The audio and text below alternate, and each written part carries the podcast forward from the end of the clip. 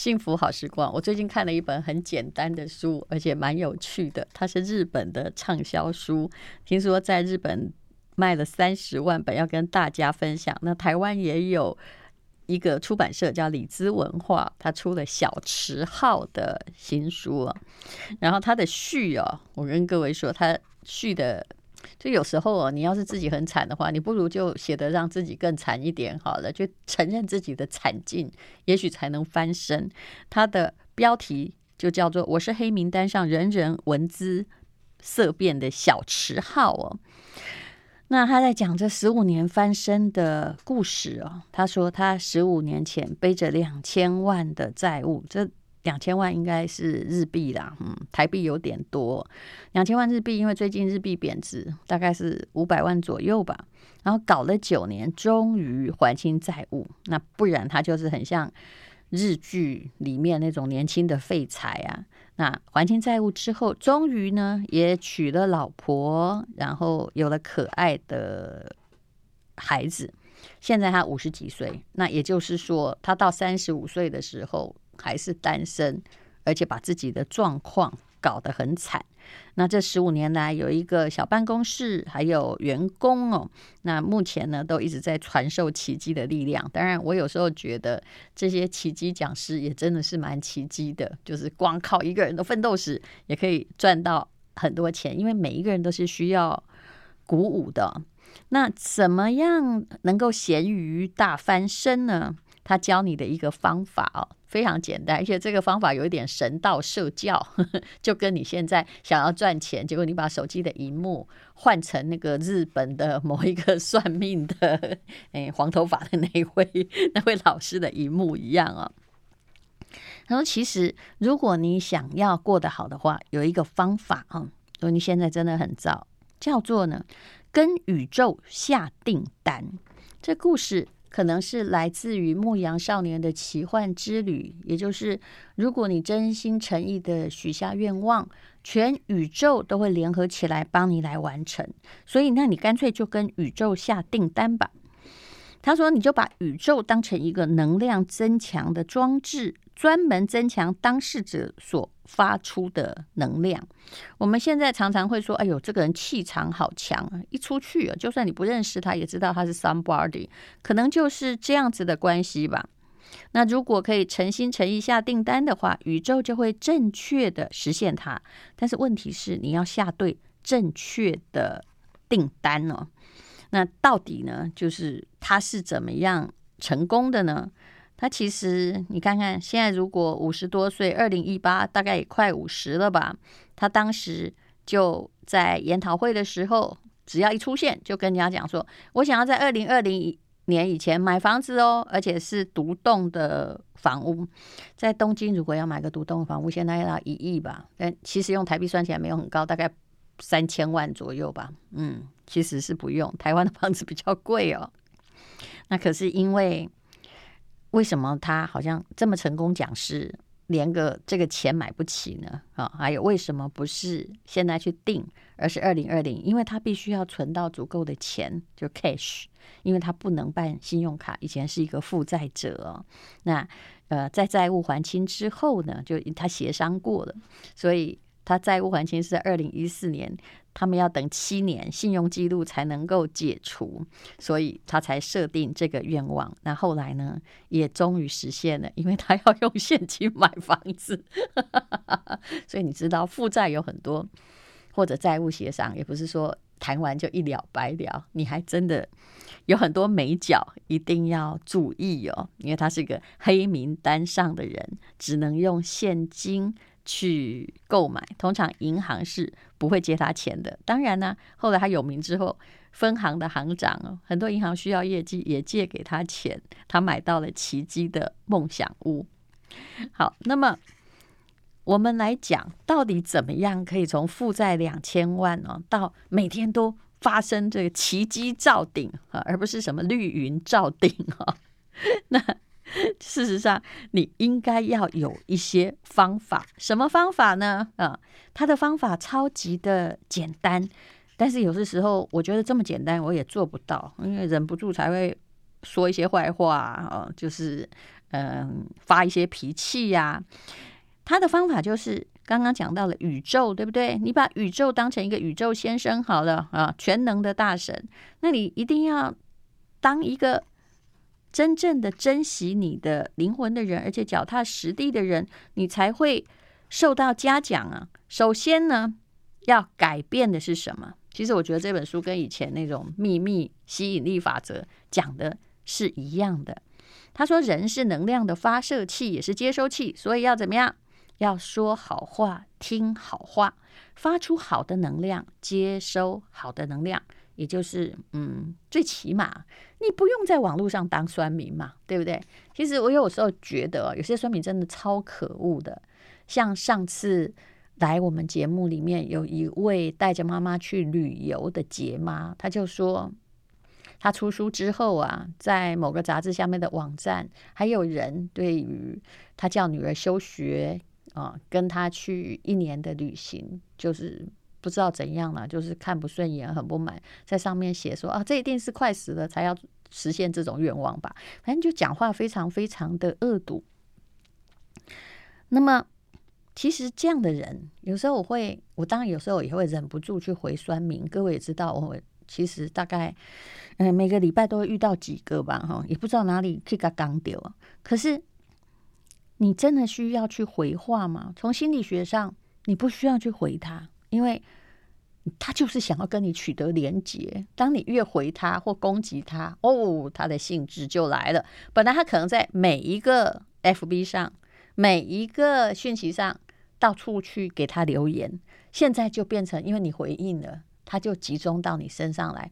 哎，这种事我是碰过的，所以我还觉得说，哎，有时候就当成这个在外面狂吠的狗，你就不要去理他好了。那像这样的人，他日常生活会过得好吗？其实不会。人的确是吸引力法则。当你一直在说别人坏话，你知道那种。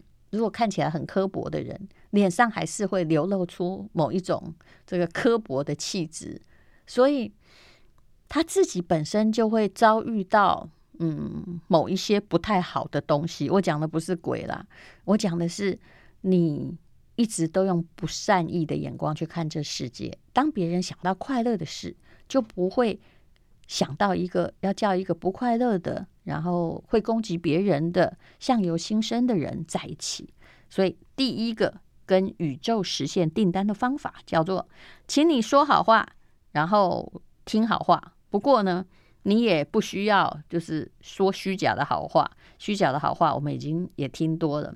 但你要先改变心里的负面想法，怎么改变呢？待会儿告诉你。I like 103, I like radio 怎么改变呢？嗯，这本书叫做《从负债两千万到奇迹照我的每一天》，这是一个日本人叫小池浩写的。这改变真的很简单，每一个励志老师都会讲，就是啊，哇，有钱真好哦，哦，然后这个想法代表你没钱嘛？那这就是一个不太好的向宇宙下订单的方式。你应该说，嗯，我是一个富有的人，不断的自我肯定。啊，有时候你会说：“哎呀，我就是想躺平啊。”那你必须要把这句话改成，就说我还可以，我还可以继续奋斗。那很多时候你会说：“啊，好难哦！”我真的有蛮怕那些动不动来问你什么，这怎么做，就会说：“啊，好难哦！”因为他想到的是他自己很难，但是“好难”呢这句话就是为自己设很多的栅栏，还有天花板。那你当你要说这样的话的时候，你可不可以把好难改成我希望我也做得到呢？哦，或者我应该也做得到。其实别人看到你就会觉得你这个人一直在说好难的人。说真的，如果是我的员工哦，我肯定不信赖他。他你告诉他什么事他都很难，就表示他没有要进步。为什么要信赖呢？那如果你要说好很简单的说，好想去旅行哦，像我现在真的好想去旅行，但是。我会说我要去旅行，我就是要去旅行，我就会跟那个前不久哈，这个有一段日子我真的不是我要接的工作太多，是因为刚好都卡在一起，再加上小孩在线上上课，我压力真的大到不得了，而且那时候不知道为什么那个出书哦，这个我 其实我已经念过好几遍了，你可以不用在我最急着要交论文。还有要我要去考试的时候，把这个事情都堆在同一个礼拜，说：“哎呀，淡如姐，麻烦你这个礼拜内一定要叫完。”我真的不是三头六臂，我也要睡觉啊。那好，那又是给了很大的压力。当然我也做完了，可是那阶段我的白头发真的多了不少哦，所以我好想去旅行。旅行是代表什么？对我而言，当然是逃避了。就是你可以暂时逃掉那个轨道，不要再接收这些。你真的不要以为事情是人自己找的哈，有啦，当然有自己找的。但在你还没有挂点之前，的确也有很多紧急而重要的事情，就是会找到你，而你必须要把它完成。我那天我就写了一个讯息给吴若权，我跟他说：“我跟你讲，我不久之后会去。”旅行一个月，那就麻烦你来帮我代班啊！他哎，你看这朋友很了解，他就说，你最近压力一定很大吧？我 OK，没问题，你随时告诉我。你知道我那时候就得着安慰。那事实上我根本没有想，他都没有问我说，那你要去哪里？因为他知道我哪里都可以去啊。那为什么我要先告诉他呢？其实我也是在跟宇宙下订单，我感觉开快开放了，对不对？不用每天都在羡慕温世凯，不知道又飞到哪个国家，因为他就是旅游记者嘛。不要羡慕别人，就我快要去了，我也会去，我正在筹划中，就是我也得行动要先出去，那你的人生就会充满了真正的期待。所以是我要去旅行，不是哎呦，好羡慕你能去旅行。嗯，那当然有时候你可以完成一下了。有一天。我真的没办法出去，因为不久还要去接小孩。你知道现在小孩哦，嗯、好不容易去学校了，九点又叫你去把他领回来，因为班上同学有人确诊，他又要回家上线上课程。我现在真的觉得，哎呀，那我所有就自己的时间已经没有了，还要做这么多事情。那老公呢，可能又在这个中部上班，最近他就大部分时间在中部啊，当然他也很辛苦。然后。我就买了一个池上便当，就一个人坐到了河堤上，心里想说，就算有这个半个小时的时间，假装我在塞纳河畔吃便当也是很好的呀。嗯，哎，果然我这样吃了一下之后，就觉得好的，也有到小旅行了。否则啊，不是什么事情都可以忍下来的，那个压力再加上压力，有有一天就会变成精神有问题。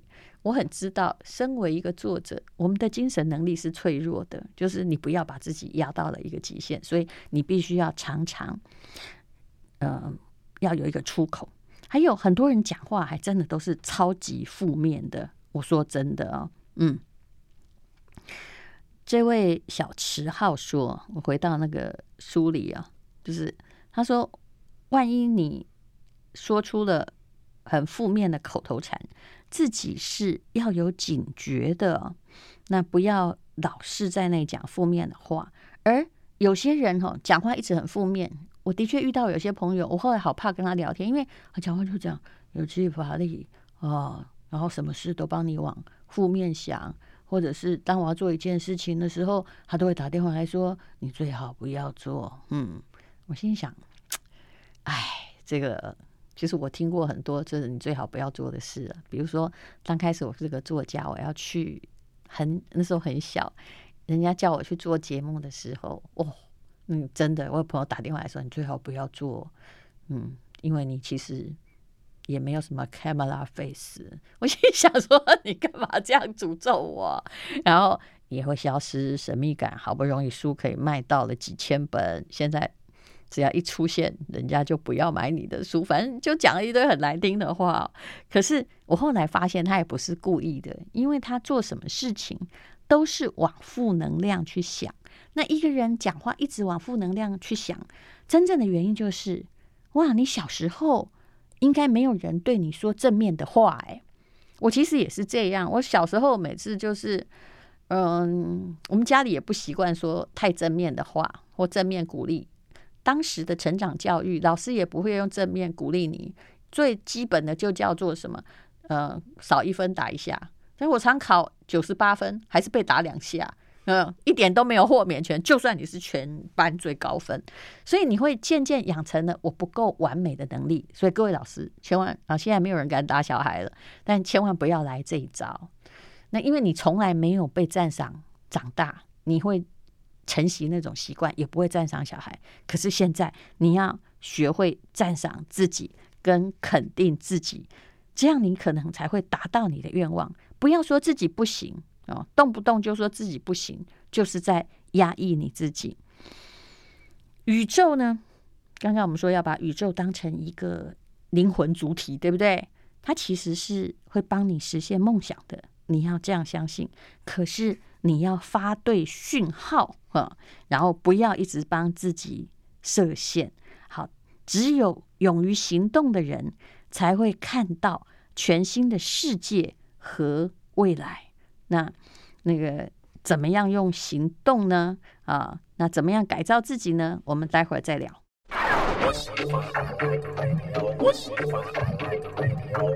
幸福好时光这本书很简单，但是蛮好笑的哈。这是日本的一个作家小池浩，里兹文化出了一本书啊。嗯，它里面讲到了几种人，先看看你是不是，也就是你是一个胆小怕事的被虐狂吗？嗯，你如果专注于坏事。就表示你大脑跟心灵的构造目前是有问题，这是改造的。为什么呢？因为从动物在地球上诞生的那一刻起，就想活命嘛，随时警戒着任何危及生命的事物，所以未知对你而言变成了一个负面的能量。所以呢，你不应该哦，就如果你真的想要过得好的话，不要老是把任何事情。依照你的动物本能，都视为是要规避这个风险哦。那老是记住别人发生过的惨事，那么你就会人生一直在原地打转，因为你只想要安全的洞穴嘛，不想要去开拓新天新地，甚至比较远的地方有比较好吃的草，你这个洞穴里的兔子还是不敢去哦。那么还有一种人叫做。把吃苦当吃补。他说呢，宇宙订单的实现与否，其实跟你努不努力、辛不辛苦也没有太大关系。可是我们传统会认为，只要我努力啊啊，要很辛苦，我才能够得到我想要的东西。其实不是的，认清你的目标是比较重要的。然后，人类这种生物天生就会接触到负面能量，所以你。在看到负面能量的时候哦，尽量呢就一不要去接收。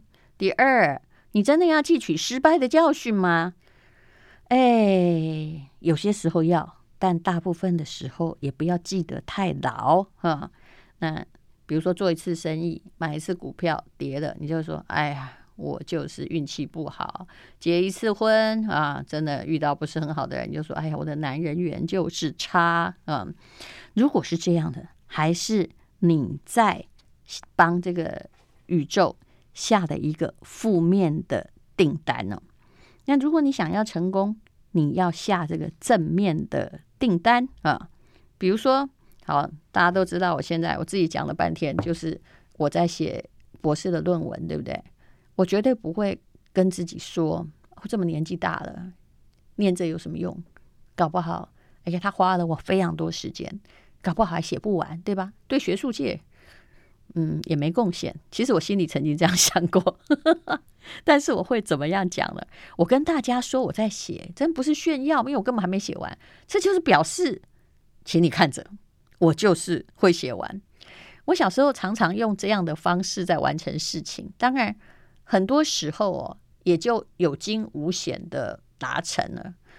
所以说，好汉不要提当年勇哦。我还是讲一下当年勇好了，因为我们宜兰，就算你成绩很好，说真的，城乡是有差距的。就是你要来台北考北联，又要考第一志愿，这是何其的困难。而且我妈当时就跟我说，因为当时好像那个女师专啊。还有招收学生也很难考了，跟考北女的分数差不多。我妈就说：“你如果哈没有考上北女的话，你就去念隔壁那个女师专，她还有公费，女生不用念太多书。”嗯，我当时做了一件事，我觉得我真的超猛的，十四岁就非常的有叛逆性，不像我家小孩现在十三岁哦。真的快乐的像只小鸟。我以前会做的事，他大概只会做十分之一吧。当然这是我的问题。他嗯，现在目前正在好好培养中。我那时候来考试啊，我也不知道为什么，我就一直告诉别人我会考上北一女。我怎么会有这样大的自信？我可以说，我们那所学校之前有考上过北一女来考北联的是谁？你知道吗？就只有两年前，不是一年前哦，上一届没有哦。两年前有一位，嗯，他是全校第一名，他才考上北一女。那这个学姐是我的偶像，她大我两届，所以，嗯，我也不知道为什么哪来的勇气，我说我要跟她一样。然后那时候我还写在那个周记本上。我们那时候老师好像去生小孩，来的是一个音乐老师，他还不会懂，我就写的满纸，就是说我要去考。然后我看到他们很酷，因为我看到那个电视里面一队在表演，啊，乐队在演奏，我就这样写了。你知道老师给我回什么话吗？老师竟然可以这样回话，我真的觉得他应该是个负面主义者。他说：“哈，人不要羡慕别人，不要去做自己做不到的事。”。我通常会觉得，你要是不要打击我还好。我个性里有这种天蝎座的特质，因为你打击我了，我哎，其实我那时候成绩真的不太好，在班上大概十名左右，因为也不是很认真在念嘛。反正呃，分数考不好被打几下，也 打五下，跟老师其实打轻轻的啦，就九十八分打两下，九十五分打五下，反正都被打，有什么差别？我从那个时候开始哦，我就觉得说。然后，然后你给他淡掉。我真的是从那个时候开始努力的，所以我也不知道应该是，哎，要这个，就这人不应该肯定那位代课老师给你的伤害，因为他实在太瞧不起你了。可是我是从那个时候开始努力的，我觉得我做得到。当然后来我念北一女之后，真的日子过得很辛苦。每次那个过山洞的时候，从宜兰到台北，那只要山洞一开始黑，我就开始哭，然后一。哎，我后来可能就人生很多事眼泪掉光，现在我真的不是很容易哭的。然后一到了这个，因为山洞很长，结果那个平快车很慢。等到变亮的时候，哎，旁边的太太看到我怎么眼睛都红了，心里想说：你到底在过山洞的时间遭遇到什么样的打击？可是那年我真的不到十五岁哦。那后来当然食衣住行娱乐都要自己管呢、啊。可是。其实我后来觉得，一个小孩比较提早训练，虽然是蛮残忍的，不过也是一件好事，因为你会学会自己负责。然后从我开始对宇宙下正确的订单，有时候我一定会考上，那我就考上。但是有些事情不能勉强。我后来没有当上乐队跟仪队，你知道吗？为什么呢？因为虽然考上了，但真正的愿望没有达到。嗯，我后来觉得，我想要去当这个，应该也是个有表现欲的小孩吧。为什么？等一下告诉你。嗯，I like 103, I like radio。好，其实我刚刚很无聊的又讲到了我自己哦，但为什么？没有达到？你想也知道，一个从乡下学校来的人哦，我那天在高一的时候第一次听到我们班上的那个同学哦，他们就是长得好优雅，然后两个可以一起唱英文歌，我还记得那首歌的名字叫《Woman in Love》。我想说，天哪！世界上有英文歌，你应该知道我的英文也考的，因为你要上北一女，我不可能哪一科很差嘛，对不对？可是我不知道世界上有英文歌，你就知道差距有多大。嗯啊，那后来呢？当然，我高一的时候很努力的，就学了很多英文歌，因为我想要跟台北小孩变得一样。结果我现在脑袋里所有会唱的英文歌曲，全部都是高一的时候背的，后来怎么背，你真的都背不起来哦。那呃，中间有辛苦的过程，但因为人家哈后来才发现哈，你许愿望的时候并不知道，那个第一年就要考全班前五名才能参加乐队，怎么可能？我那时候每天都在跟不要排到后段，在那里挣扎。高一的时候，嗯。然后呢，后来呃，一队为什么没当上？金拍谁要一百六十还一百六十二公分，这是天生的，客观不可能。就跟我们志愿上，我不要去立志当空姐一样，这是办不到的。但无论如何，只要你愿意许下了订单，你还是可以或多或少完成你某一个愿望。好，这本书的作者呢，超好笑的，在讲一个叫做“宇宙输送管清洁法”。嗯，他真的很会编哦。什么叫宇宙输送管清洁讲法？他的意思说，因为如果你一直在负面的环境中长大，你会不自觉的设定自己的天花板。你对于发生的新奇的未来太过警觉，你害怕失败，然后。其实很多人心里会限制自己，不要变得比爸妈更好。嗯，是这样吗？其实的确是的。那你怎么样要把脑袋那些负面的、消极的、别人给你的，那你也曾经被看不起过嘛？对不对？像比如说，我就哦，真的从小到大听了太多女孩子念那么多书没用。后来发现呢，其实我妈也不是真心说念那么多书没用。其实他应该也有点艳羡我的时代跟他不一样，我可以没有家庭的，比较没有家庭的负担去念那么多书哦。所以不要把别人的，不要把别人所有的话当话，不管他是谁，我觉得这是重要的。那你要有自己的清洁法啊，就宇宙输送管清洁法很好笑。他叫你闭着眼睛，想象爸妈就站在年幼的你面前，然后你对。你的爸妈说出这样的话，我觉得这招蛮妙的。怎么说呢？爸爸妈妈，如果我变得比你们还幸福，你们可以接受吧？啊，爸爸妈妈，如果赚钱赚得比你们还轻松，你们可以接受吧？因为在那个农业社会，他们相信的是，嗯，一定要很辛苦嘛，对不对？才能够这个吃得苦中苦。方为人上人，可是现在其实不一样，嗯，不是说现在赚钱很轻松了，而是很苦的人未必赚得到钱。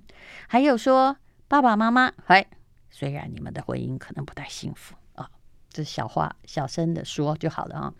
如果真的我可以得到非常丰沛的爱，你们可以接受吗？有些人会这样，就是因为父母的婚姻不好，你就觉得哦，我也被诅咒了。可是。你必须要跟你的所谓的输送管清洁一下，不要沉寂上一代的影响哦。然后最后呢，嗯，我觉得这句话如果说得出来，你真的就赢了，战胜了你的童年阴影哦。比如说，爸爸妈妈，你们是最适合我的父母，我身为你们的孩子，尊重你们的人生，但是我有我自己的人生。不过说真的，你也不用勉强，因为有的爸爸妈妈的确做的事，比如说家暴，这个我就不是很可以原谅。当然我家是没有啦，那你就不要说爸爸妈妈你们是最适合我的父母，因为你们打我，所以我才变成这样。通常我觉得不可以为加害者加分。哈，那尊重父母的人生和珍惜自己的人生是两回事。不过大部分的东方人都是一样的，常常认为。父母不幸福，我也不能追求幸福。在那里每天在嫉妒别人，在说别人炫富，或者是呃，在辱骂富二代或嫁入豪门的女星的时候的那些人，其实他心里也有这样的 OS 啊。也就是说，我爸妈很辛苦，怎样都赚不到钱，所以我也赚不到。我看不得别人那么的轻易啊。总而言之，你要对自己说：我虽然是你的小孩，我尊重。我自己的人生，你在心灵上未必要效忠你父母的看法啊。不管他们的人生过得多辛苦，不管你觉得他们很可怜或可以被谅解，其实每一个人的人生，不管他是不是你的父母，他的人生真的都充满了挑战性。那你必须，也许他的处置不好，但是。过去的也过去了，该给的敬意也要给那个敬意。有的人把自己人生当成来还债的，其实我觉得也没错。虽然这个想法比较负面，但如果你能够把债还完，你也可以告诉自己，就到这里啦。啊，我要过幸福的日子。他还提到了一件事情很有趣，叫做不要入戏太深。对这个社会到底是什么呢？我们待会儿再聊。幸福好时光，不要对社会入戏太深，更不要对社会上的种种新闻入戏太深。以前呢、人家会说“秀才不出门，能知天下事”。我以前写那个论说文时，最会写这句了，写这句就有分。不过，我说真的，嗯，以前是不看新闻你就变井底之蛙，现在你不看新闻，你可能会活得快乐一点哦，因为。因为收视率的关系，只要搞得很耸动的，才会有点播率，才会有新闻。所以这世界上呢，哎，好事都不会出现啊。就按照我们这种收视率调查，悲惨和恶劣的点都会出现在我们的眼前。那目前都有一些侦测软体，如果你在 Google 每天都在搜寻一些什么呃变态案件的话，不久。你的世界还真的不会有好事，因为它自动的会把这些新闻送到你眼前。我完全不看报纸八卦节目和新闻，是这位作者小池浩所写的。这本书是从负债两千万到奇迹照我的每一天呢，很有趣。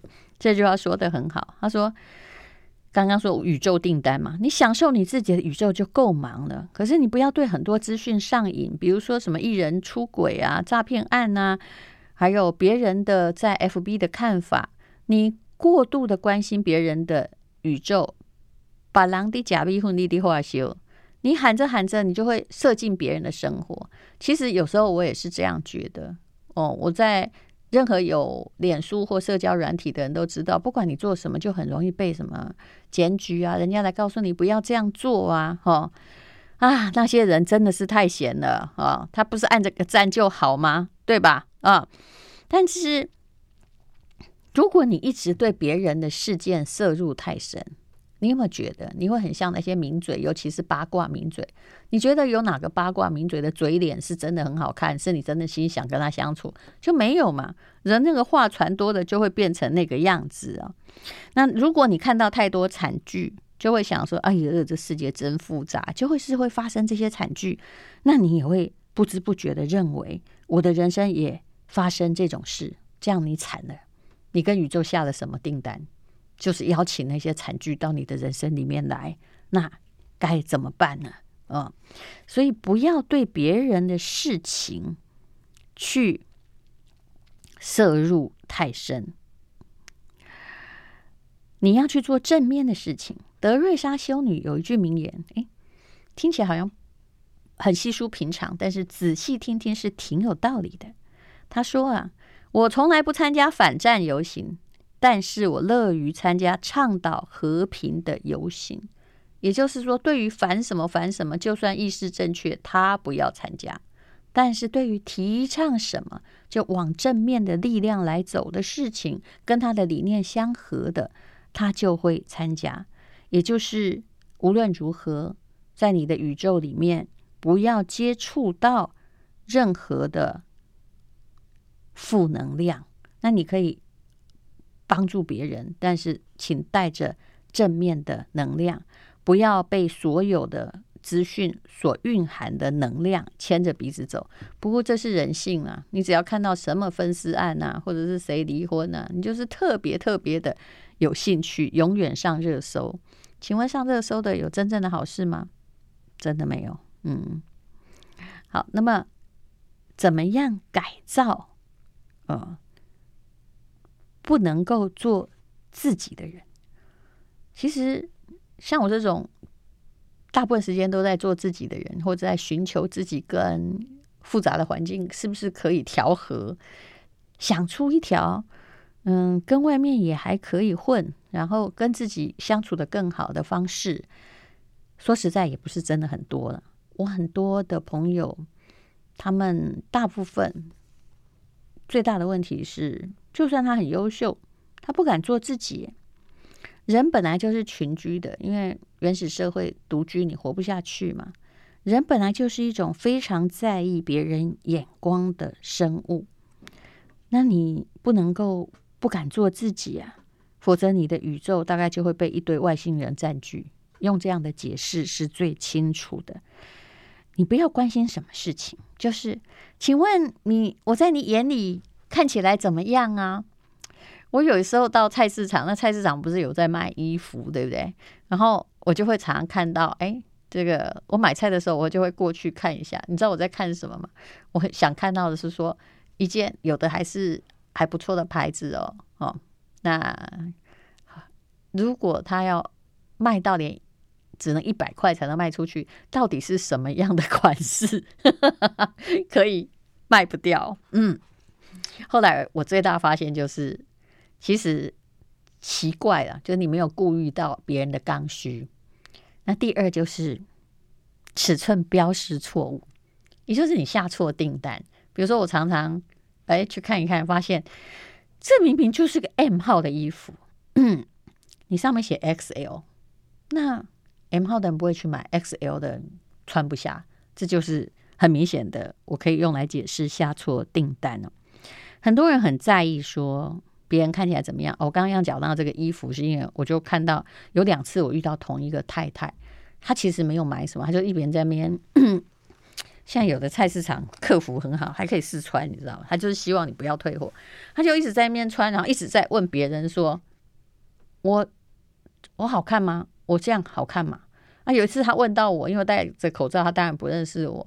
说真的，这样挤出太多肉了。那我现在心里想，我到底要怎么跟他说？我跟他说，我觉得你可以换别一件啊，好，呃，嗯，当然我不能讲真话了。可是有时候我在想说，你连一百块钱你都不能够决定，还要一直的在问别人，那我真的知道你人生应该不会过得很好。为什么？因为你一定是风中飘絮，别人说什么你就往那边走嘛。所以。什么样叫做自己？就是你不要去担心在别人眼里看起来怎么样，但是你只要自觉可以跟周遭和谐相处就好了。你要的成功，并不是别人定义的成功。我说真的，我很怕别人期许我。哦，那个期许中间都有非常大的恶意，跟我觉得是贬义。为什么呢？比如说我以前在当畅销作者的时候，就有人期许我说，希望你写出更有深度的作品。诶，啊，现在是怎样？有时候你不要听比较好。我从来没有说要得诺贝尔奖哦，真的也有人期许我说，希望你是台湾第一个诺贝尔奖得主。可是真的不好意思，就跟村上春树所说的一样。一个半夜会起来找泡面吃，作者就是肤浅到这样，你要怎样啊？不过人家快要得诺贝尔奖了，你不要，你知道你自己的期望在哪里，不要去迎合别人的期望哦。就好像如果你在财富设定目标，说我要变成亿万富翁，你应该要先想想我到底需不需要这样的钱，还有，请问我要用什么途径？不是说你赚不到哦，嗯，那你应该仔细想的是。这个是我自己的愿望吗？如果不是，你这样期许我，我心里会觉得很不舒服。我并不想要符合别人的期望而活。我知道我怎么样过日子会比较快乐。就好像这种理财来讲啊，我想被人家当成一个有钱人看待，跟我自己想要当有钱人，这就是天差地别。做任何事情，你要有一些主动的才行。不要只是担心别人怎么看你，这也是很多妈妈的问题。小孩功课不好，其实他心里也觉得说啊，呃，我是可以接受，但是不知道别人怎么样看我。请你忘掉后面那一句吧。谢谢你收听《幸福好时光》，请继续收听王瑞瑶的《超级美食家》。